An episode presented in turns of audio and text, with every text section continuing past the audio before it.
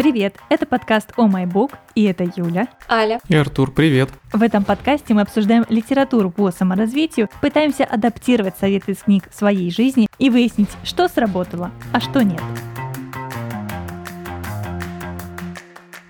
Почти все наше время, за исключением отведенного на сон, подчинено задаче зарабатывания денег. На жизнь остается лишь пару свободных часов, и наш мир становится миром компромисса. Задумывались ли вы, сколько денег вам нужно для счастья? Аля, ты готова ответить на этот вопрос честно? Я задумывалась о том, сколько денег мне нужно для счастья, но у меня есть такая позиция, что Короче, богатый человек не всегда равно успешный человек. Я стремлюсь быть успешной, а не богатой, но в моей голове иногда все равно э, мелькает история про то, что ну, чем больше, тем лучше, короче. Поэтому я не могу сказать, что, что, типа, вот, я стану счастлива, когда у меня будет, там, не знаю, 10 миллионов долларов. Я не знаю, когда я буду счастлива. Мне кажется, ну, типа, говорить, что не в деньгах счастье глупо, потому что я так не считаю. Я считаю, что счастье можно на эти деньги приобрести себе. Там, отпуском со своей семьей, э, не знаю, времяпрепровождением с любимыми людьми, хобби свои и тому подобное. Поэтому я думаю, что я не могу ответить на этот вопрос вообще. К сожалению, у меня даже при- примерных рамок в голове нет. Классный ответ. Артур. Да я вообще об этом никогда не думал, я просто зарабатывал деньги и все. Я прям, прям не задумывался. Это грустно звучит немного. Ну а подробнее мы обсудим в этом выпуске.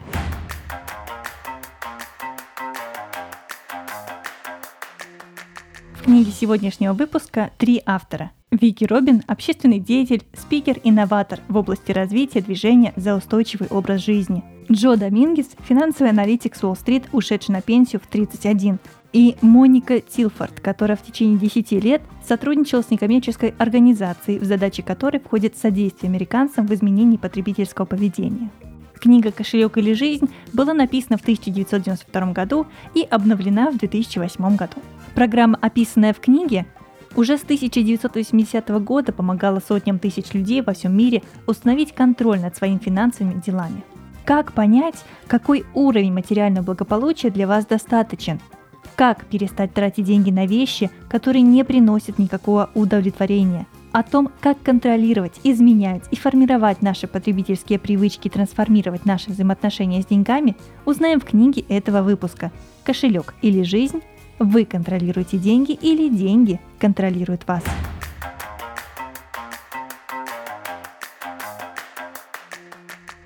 Я бы хотела начать наш выпуск с каких-то общих впечатлений о книге.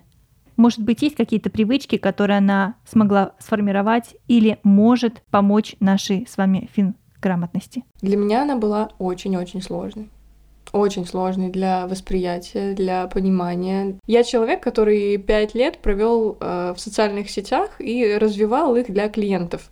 И то, что пропагандируют в социальных сетях, что деньги это легко, легкость в том, как их зарабатывать, распоряжаться бюджетом не надо, ты все это поглощаешь, поглощаешь, поглощаешь, берешь эту книжку в руки и такой, хорошо, сейчас будет 650 страниц того, что я живу неверно, и ты не готов к этому абсолютно. Я, короче, где-то в середине книги поняла, что она вообще не для меня, то есть на мой уровень образованности, финансовой грамотности она не подошла. То есть она, мне кажется, для более раскачанных и более осознанных в материальном плане, в финансовом плане людей. Мне вообще не зашла тяжело было? Ну, в этом плане она, конечно, с моей точки зрения, хороша на самом деле. Она все-таки как раз и позволяет включиться в этот э, финансовый процесс. То есть, ну, мне показалось, я понимаю, например, что в том тайминге, который мы себе сделали для подкаста, эта книга достаточно объемная. Угу. Но если ее рассматривать как отдельную единицу, как вот ты сядешь и начнешь ее читать, и ты можешь потратить на это там месяц как минимум, применяя там все те советы, которые были сказаны, которые были описаны. Да. Артур, ну у тебя уже был до этого какой-то опыт инвестиций, по-моему, да, насколько я знаю? Да, есть. Ну, он самый базовый, так скажем. То есть я просто пришел на фондовый рынок, благо сейчас полно приложений, которые позволяют это сделать, и просто покупаю все, что все Хочу. в кругах фондовой биржи, это называется голубые фишки. Но я абсолютно не профессионально этим занимаюсь, просто двигаюсь по ощущениям и по голубым фишкам, скажем так. Вот такой у нас разный бэкграунд.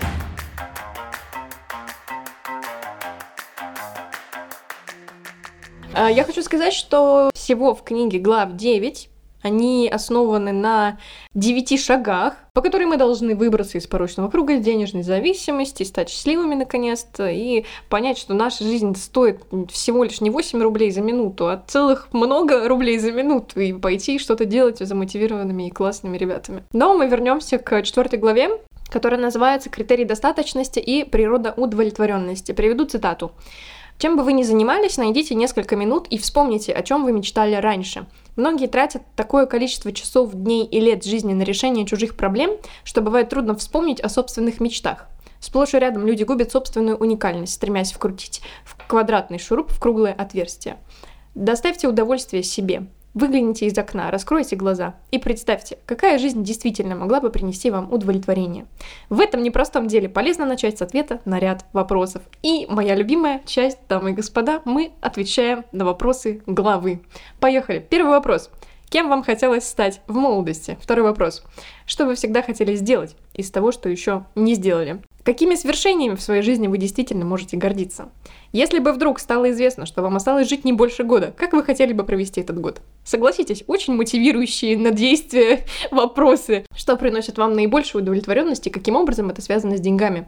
Если бы вам не надо было зарабатывать на жизнь, чем бы вы хотели заняться?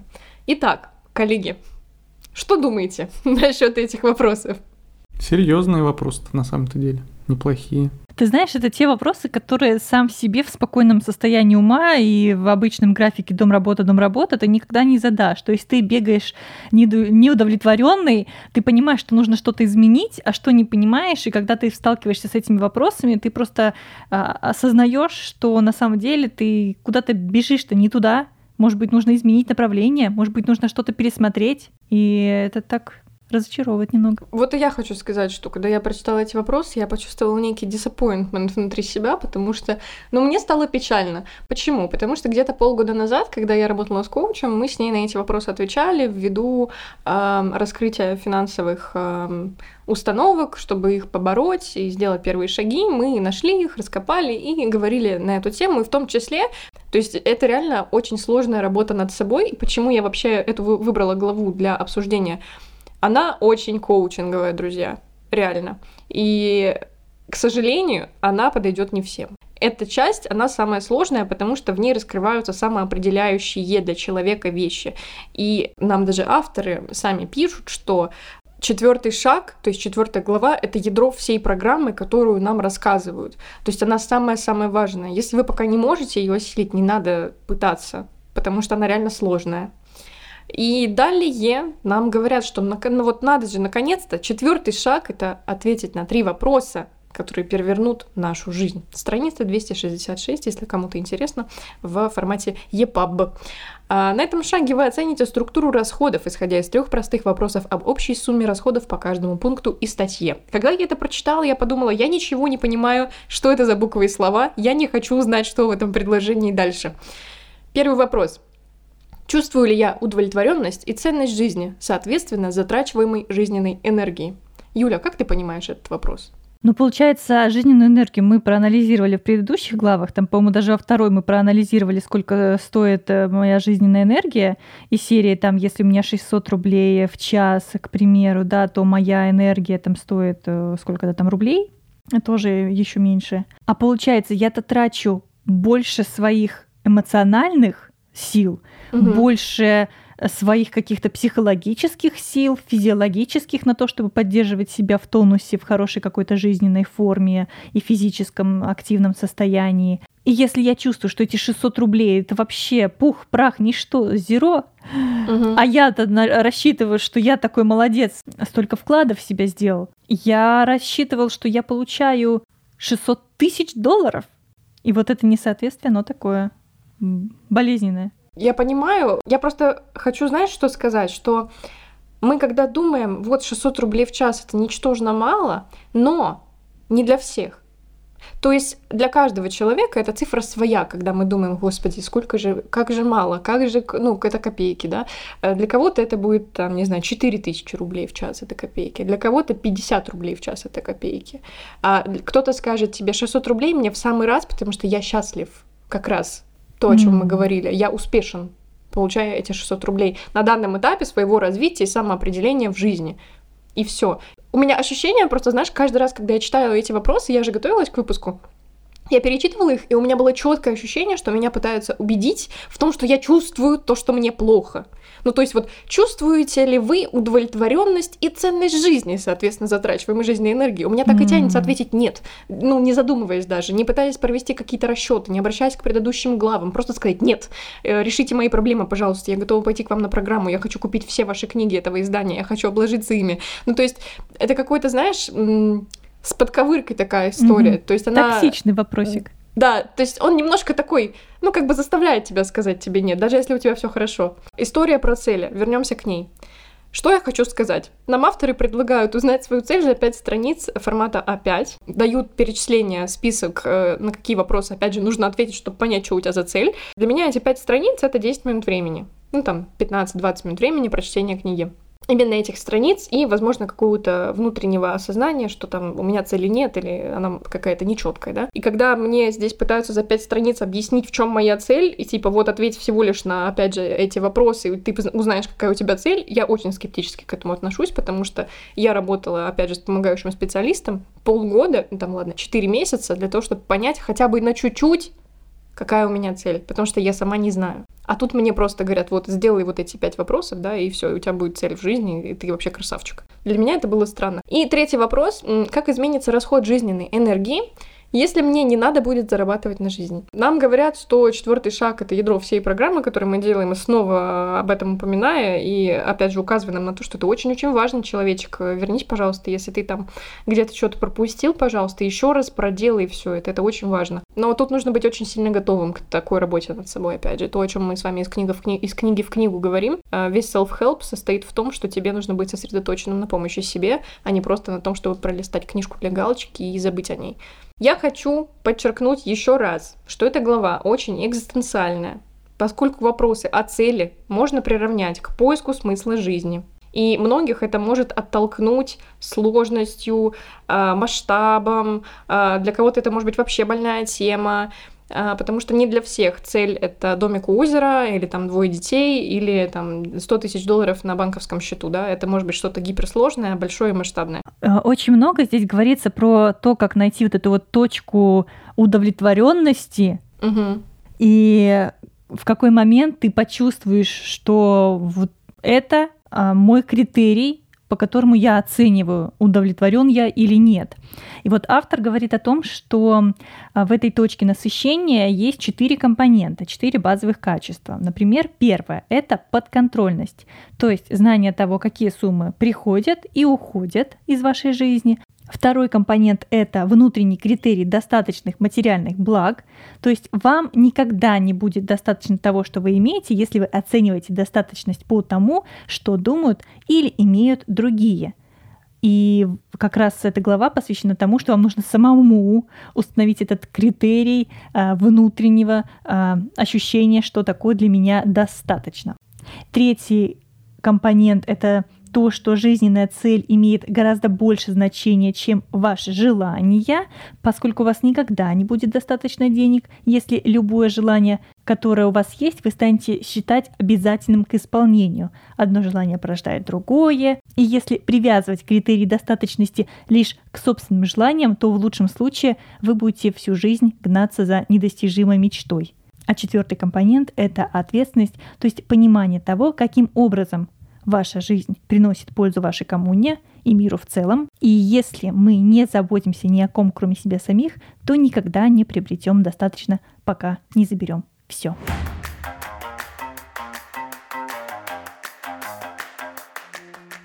Артур, а что из книги «Кошелек или жизнь» ты извлек для себя полезного? Я вообще начинал читать книгу, продолжал читать книгу, заканчивал читать книгу с чувством такой двойственности какой-то.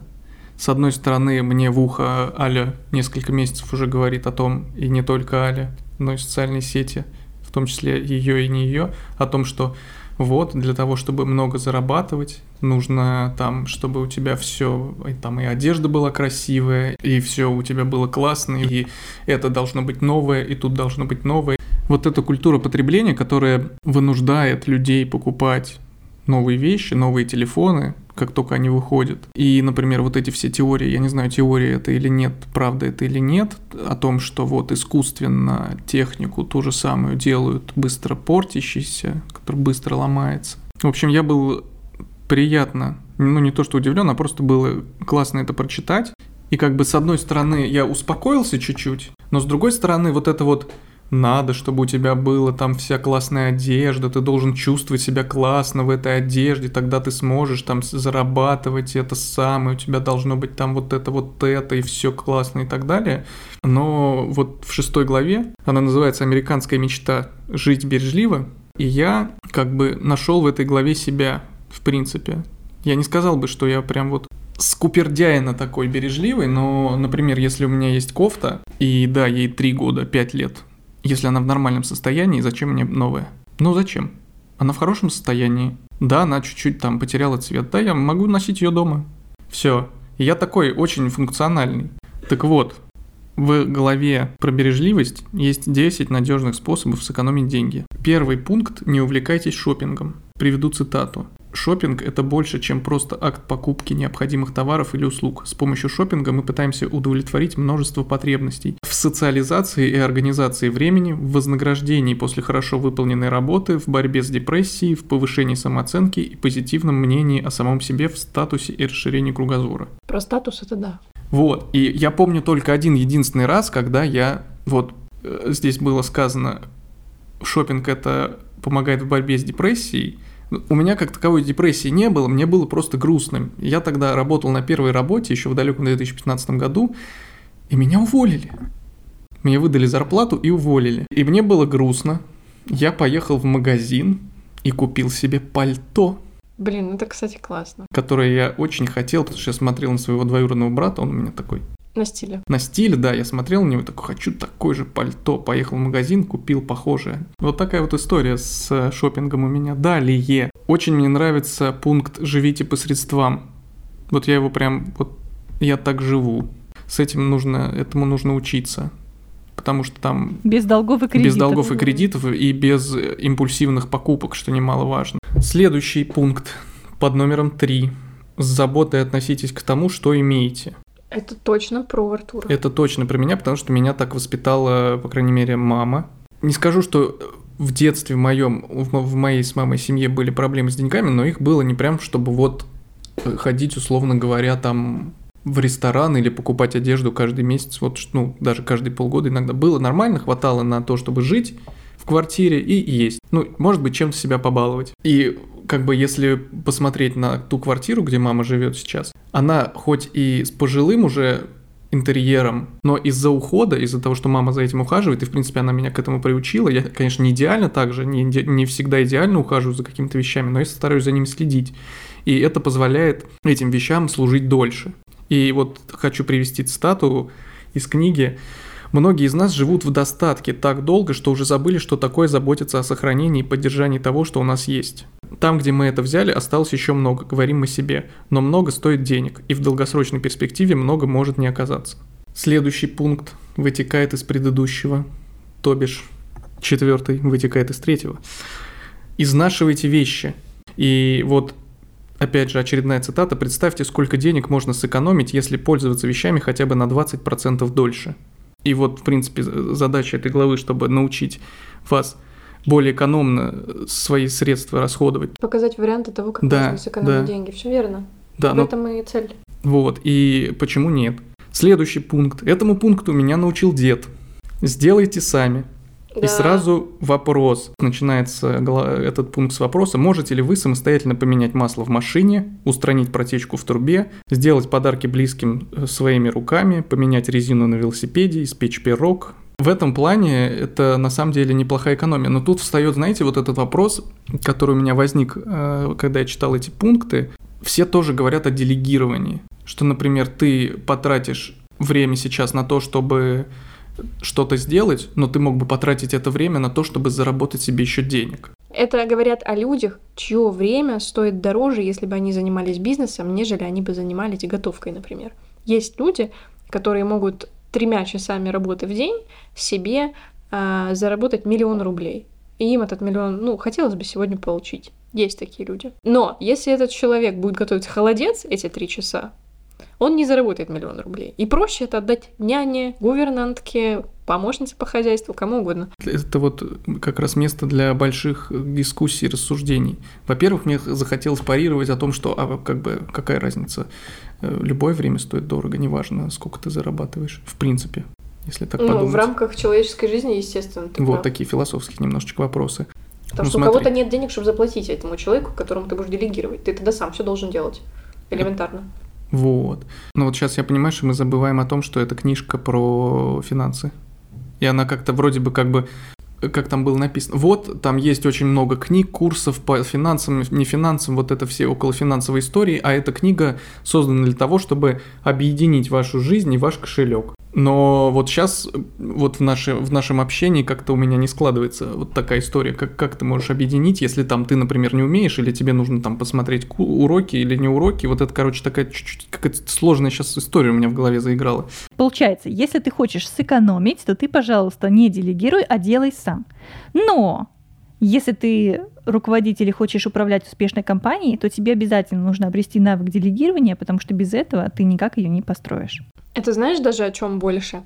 Не о том, если ты хочешь быть каким-то там руководителем, а о том, сколько нам э, писали в самом начале про ценность чего? Ценность часа, да? да? Ну, то есть это вообще абсолютно такие вещи, ну, противостоящие друг другу, и здесь тебе нужно понять, хочешь ты сэкономить денег, или ты хочешь, чтобы ценность твоего часа была некая, интересная, да? Короче, эти две вещи, они не могут мне кажется, идти рядом, но а, они могут быть у, у разных людей, потому что у каждого же цель своя. Кому-то от этой книги научиться экономить и не тратить на всякую ерунду деньги, а у кого-то а, действительно понять, что он достоин больше. Ну, то есть, короче, это философская тоже история очень. Вот это уже совсем другая история, но сам факт, что если вы умеете, если вам нравится, и если вы можете себе позволить сделать это самостоятельно, почему бы не сделать это самостоятельно, и ваш кошелек э, скажет вам за это спасибо, и вы потом сами себе скажете спасибо за то, что вы сможете себе, детям, супруге, э, там, маме, папе, дедушке, бабушке купить какой-то подарок. Либо, опять же, также сделать его сами или что-то подобное. Но, в общем, тут очень такая многогранная история, тут только вам выбирать, как вы будете с этим действовать. И шестой пункт Оценивайте свои потребности. Тут говорится, цитирую, следите за акциями, проводимыми на онлайн-аукционах, а также, ну, в данном случае просто за акциями, я думаю, а также за сообщениями о распродажах в национальных и региональных компаниях, торгующих по каталогам. Что хочу здесь сказать? Не надо становиться охотником за акциями. Если вы все покупаете по акции, то это уже странненько на самом деле. Но если вы, например, хотите и охотитесь, в принципе, за акциями, то есть там пойти проехать 10 километров до другого магазина, чтобы купить по акции что-то, вы больше денег потратите на дорогу уж. Ты знаешь, из этой главы я еще для себя выделила вот какую интересную мысль. Э, цитата. «Бережливость – это выражение самооценки. Это признание ценности жизненной энергии, инвестируемой в ваши материальные приобретения. Экономия этих минут и часов жизни с помощью продуманного потребления очень важна для самоуважения». И хотелось бы сказать о главе номер 8, которая называется «Точка безопасности. Горшочек с золотом на настенном графике». Если быть честным, я начал читать эту главу и дальше пролистывал ее очень быстро, потому что в этой главе речь идет о том, что вы уже, скажем так, накопили какую-то сумму или только собираетесь копить, и в этой главе говорится о том, как накопленными деньгами, которые вы, по идее, должны уже начать копить, основываясь на предыдущих главах, куда их можно деть. И вот здесь рассказывается про инвестиции. Но поскольку я вот, честно скажу, прям пролистывал, я не, не зацепился за что-то такое, что говорило бы о том, как это правильно делать. Здесь просто говорилось о плюсах этих инвестиций. То есть, например, вот у вас есть э, капитал, и как где-то я прочитал, что капитал создается не на фондовом рынке, а где-то за его пределами. То есть, условно говоря, вы откладываете какую-то сумму зарплаты, каких-то дополнительных доходов, еще чего-то и так далее. И здесь рассказывается именно о плюсах инвестирования с той стороны, что вот вы создаете капитал, инвестируете этот капитал, и у вас со временем появляется больше денег. С помощью инвестирования вы можете выйти с там была, был график, напомните мне, пожалуйста, где нужда, достаток и избыток. Ну, что-то вот такое. И вот как раз инвестиции позволяют от достатка перейти к избытку. Вот, что вот самое важное, эта глава нам э, в книге «Кошелек или жизнь» дает, что инвестиция позволит вам перейти от достатка к изобилию.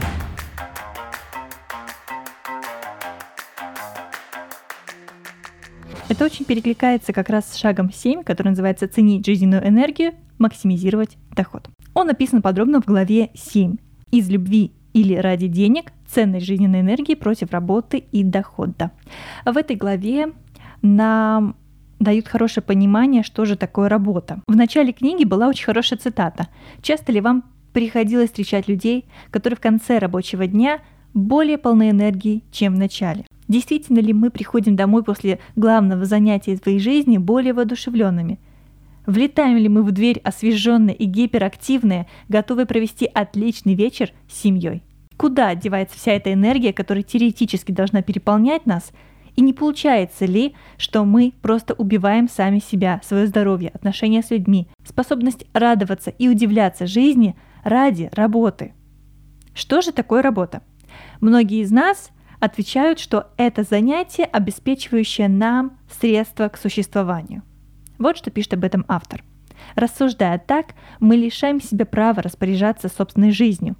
Некоторые из нас считают свою работу делом чести, пренебрегая остальной частью жизни. Другие с трудом ее терпят, компенсируют эту жертву в выходные или вечером. В любом из этих случаев нам остается лишь половина жизни. В любом из этих случаев мы недостаточно ценим свою жизненную энергию, и в любом из этих случаев мы часто не чувствуем в себе сил изменить ситуацию. Что если проблема на самом деле в самом определении слова «работа»? Что нам предлагает сделать автор? Автор предлагает разделить понятие «работа» и «зарплата». Вот что он пишет. Расторжение связи между работой и заработной платой имеет такую же власть над нашей жизнью – как и понимание того, что деньги это всего лишь нечто, на что мы обмениваем нашу жизненную энергию.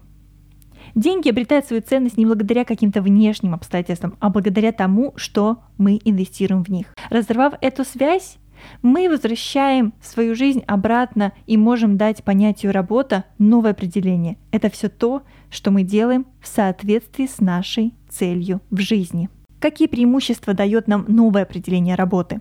Например, новое определение работы разнообразит возможный выбор. На вопрос «Кем вы работаете?» вместо того, чтобы ответить «Я программист», которое зачастую мы произносим с тяжелым сердцем, мы можем ответить «Я преподаватель, но сейчас я временно пишу программы, чтобы заработать денег». Таким образом, меньше стресса, больше свободного времени и равновесия между профессиональной и личной жизнью. Другое преимущество – это то, что новое определение работы позволяет строить нашу жизнь на основе внутренних убеждений. Она помогает не втискивать нашу личность в рамки под названием «работа».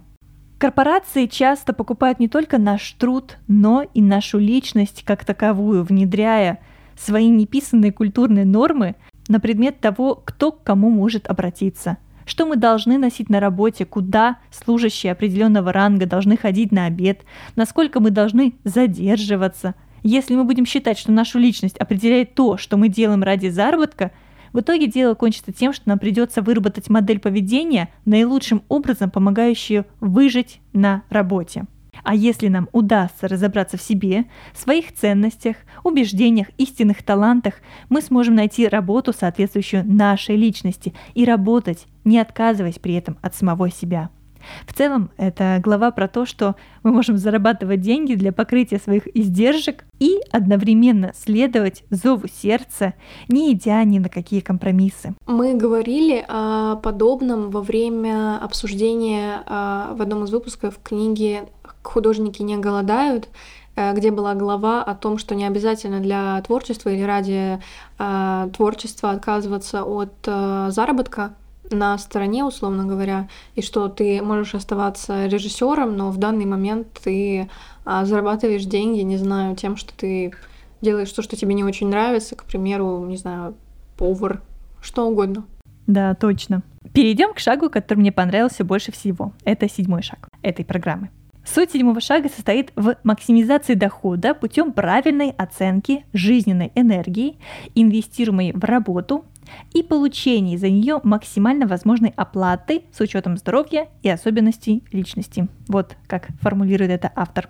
Цитата. Вместо того, чтобы определять достаточно, как больше, чем я имею сейчас, и обвинять себя в постоянной нищете, вы обнаружите, что достаточно – это намного меньше, чем вы думали и чем то, что у вас есть. Помните о том, что достаточно для вас – это такой уровень расходов, который соответствует полученному чувству удовлетворения, жизненной цели и ценностям. Достаточно – это вовсе не прожиточный минимум. Это именно такая сумма, которая обеспечивает удовлетворенность жизнью без ненужных излишеств. Если вы тратите меньше денег, чем зарабатываете, то это означает, что и времени на работу можно тратить меньше, получая при этом достаточно. Вот какой пример приводится в книге. Если вам достаточно 2000 долларов в месяц, и вы зарабатываете 20 долларов в час, то вам придется работать 100 часов в месяц, чтобы покрыть свои расходы. Но если вы зарабатываете 40 долларов в час, то на оплачиваемую работу достаточно тратить всего 50 часов ежемесячно. Что, какой вывод из этого сделала я? Как прекрасно работать меньше и получать больше. Хороший поинт написал да, нам автор. Это правда.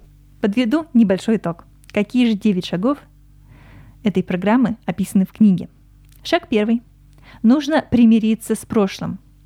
То есть понять, насколько вы были успешны в зарабатывании денег в прошлом и чего вы добились, заработав все эти деньги. Шаг второй – контролировать свою жизненную энергию. За сколько я свою жизненную энергию продаю? Вы – это бизнес.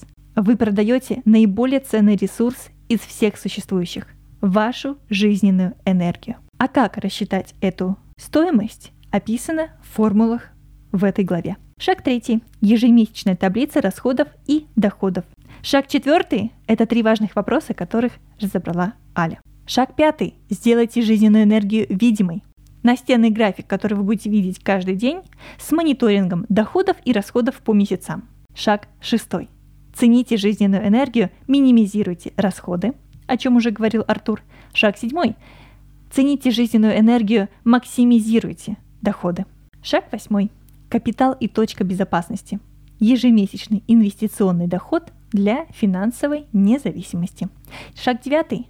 И заключительный шаг – управлять своими финансами, строить инвестиционный план, восстанавливать резерв и другие важные вещи. Может быть, какие-то из этих шагов вы попробовали, вы присвоили, и вы нашли из них что-то интересное. Напишите нам в директ или в комментарии под публикациями. Чтобы извлечь максимальную пользу из нашего выпуска, попробуйте и вы ответить для себя на некоторые вопросы из книги. Сколько денег мне нужно для счастья? Отражает ли моя деятельность, то, чем я занимаюсь сейчас в профессиональном плане, мои ценности? Все ли составляющие ваша работа, ваши расходы, ваши отношения, ваши ценности подходят друг другу? Работали бы вы сейчас так же, если бы вам удалось решить финансовые проблемы. Если нет, то чем вам приходится жертвовать, чтобы зарабатывать на жизнь?